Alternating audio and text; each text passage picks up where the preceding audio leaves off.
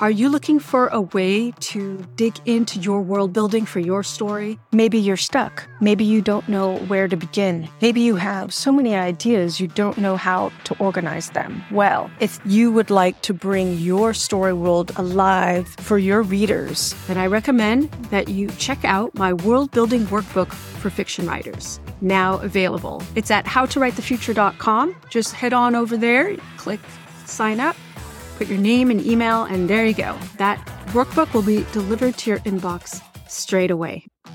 Hey everyone, welcome to How to Write the Future podcast. I'm your host, Beth Barany. I am a working novelist and a working creativity coach and teacher for especially science fiction and fantasy novelists. I'm here today to answer a question from last week's episode where I talked about research. I also talked about space debris or space junk, and I'm going to touch on that a little bit at the end. But this episode is devoted to answering a question from one of our listeners. So I have permission to share her question, share her name, and I'm going to dive right into that in a moment. I just want to say this episode is probably more focused to science fiction writers than fantasy writers, although it could apply to fantasy writers. All right. So this question comes from Jennifer Dondero, who is a professional genealogist and used to doing lots and lots of very meticulous research, citing her sources and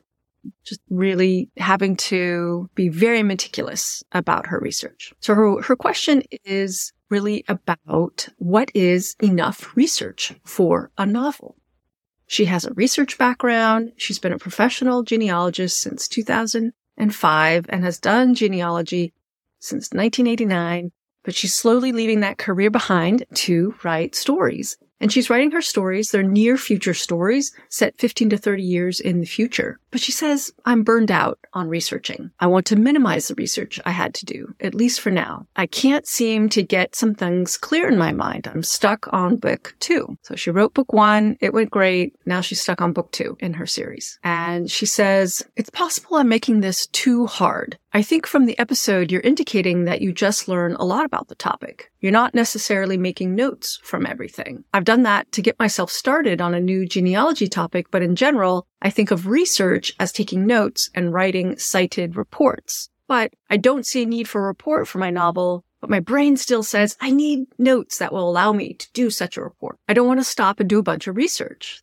Very idea makes me tired. Perhaps though, what I need is to learn about a topic not research it. That's different to me. I can listen to audiobooks or podcasts while walking. I can't research while walking because I can't make notes. So what is enough research? And maybe even how is research defined when talking about writing fiction? So thank you so much, Jennifer, for your question. I just love it. And because I have a background in working in libraries, I totally understand where you're coming from. I wrote a thesis for my bachelor's degree and, you know, all the research. So I totally get that impulse to read and take notes and cite. And it makes sense from Jennifer's profession. So in short, my short answer to Jennifer is if you want to write and be a novelist, then you need to research with that end in mind with the end of being a storyteller. What this means in a nutshell is that you do what inspires you to get you into your story world and invent things. That's your goal. Your goal is to go back to your story, invent the things you want to be inventing, and then your brain might start to ask questions like, what if? Or what if this happened? Or what if we created this device? Or what if they had this custom? And interestingly,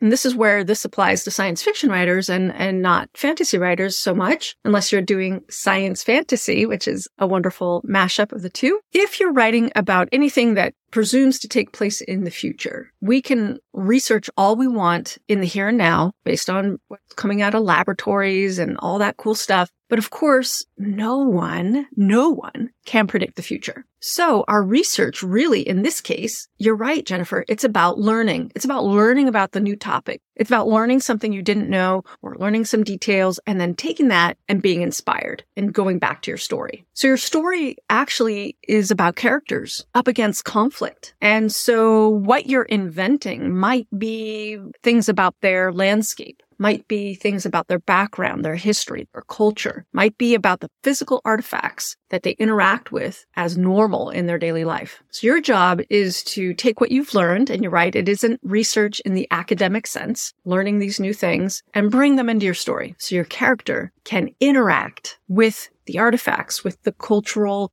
behaviors and assumptions that exist inside your world. I hope that helps. My motto for myself around research specifically is if it's not fun, stop doing it because the creative process really needs us to be inspired, needs us to come alive, be on fire. And if it's your hobby to listen to some fun audios and things like that when you walk and that inform you and it's some cool subject. Like I love to listen to the space launches and also I love to listen, learn about space junk. So if do what inspires you and what gets you back to the page. That's the goal. The goal is not to write a report, not to be, yeah, create citations, although keep track of those. And, and Jennifer, you let me know that you did put them in the file that you're using to write your book and that inspired you and got you thinking about your character. And that's awesome. But I do too. I take the things I learn and I cite sources so that I can come back to it if I want and study it some more. And then I have another file. I use Scrivener where I write what exists in my world.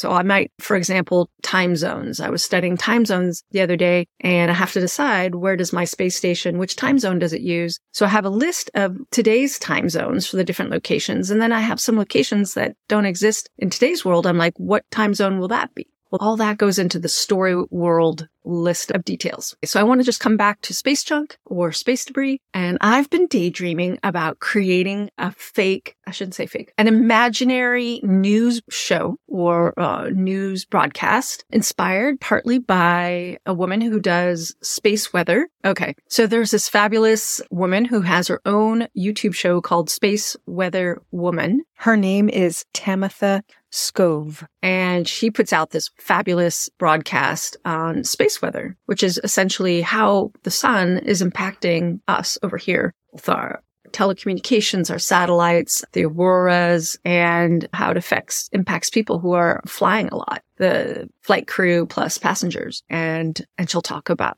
solar flares and it's fabulous. So my daydream was to create an imaginary show like hers, specifically talking about what new space junk is being put into orbit around the planet because of all the launches going on. So it's a little bit of a social critique and a little bit like, hey, we need to be aware of this. So anyway, I'm curious to hear if anybody is interested in that and excited about it like I am. It's actually kind of a scary topic. Also, I am in the beginning stage of building a whole series of interviews and podcast episodes around interviewing space debris experts. So just going to put that out there. If you know of people in this field already, let me know. I'm working my network to meet all these people. And so I'm putting it out there to you. If you know of anyone in the space junk, space debris, orbital debris industry, I would love to meet them and interview them for How to Write the Future podcast. All right, everyone. That's it for this week's episode. Stay tuned for more episodes coming. I have some great interviews in the pipeline coming. That's all I'm going to say right now. If you're watching me on social media, you might hear some of the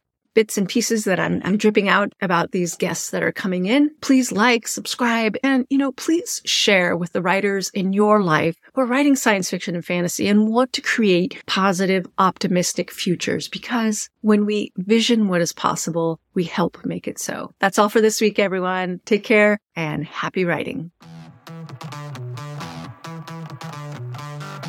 If you have any questions you would like me to feature on an upcoming episode of How to Write the Future, please write me. Let me know. I'm on all the socials. I have a contact form on my website, howtowritethefuture.com. Your question can be featured on an upcoming episode. Thank you so much, everyone, for listening to my podcast. Your interest and feedback is so inspiring to me and helps me know that I'm helping you in some small way. So write long and prosper. Are you stuck and overwhelmed by world building? Then check out my new world building workbook for fiction writers. It will help you brainstorm your way through all the challenges. It will help you bring specifics and clarity so that your book will come alive and your reader will feel immersed in your story world. When your reader is immersed, they don't want to leave your story world and they will read on into the night and wait for the next book and bug you for the next book. If you would like to bring your story world alive for your readers, then head over to howtowritethefuture.com and sign up for yours today.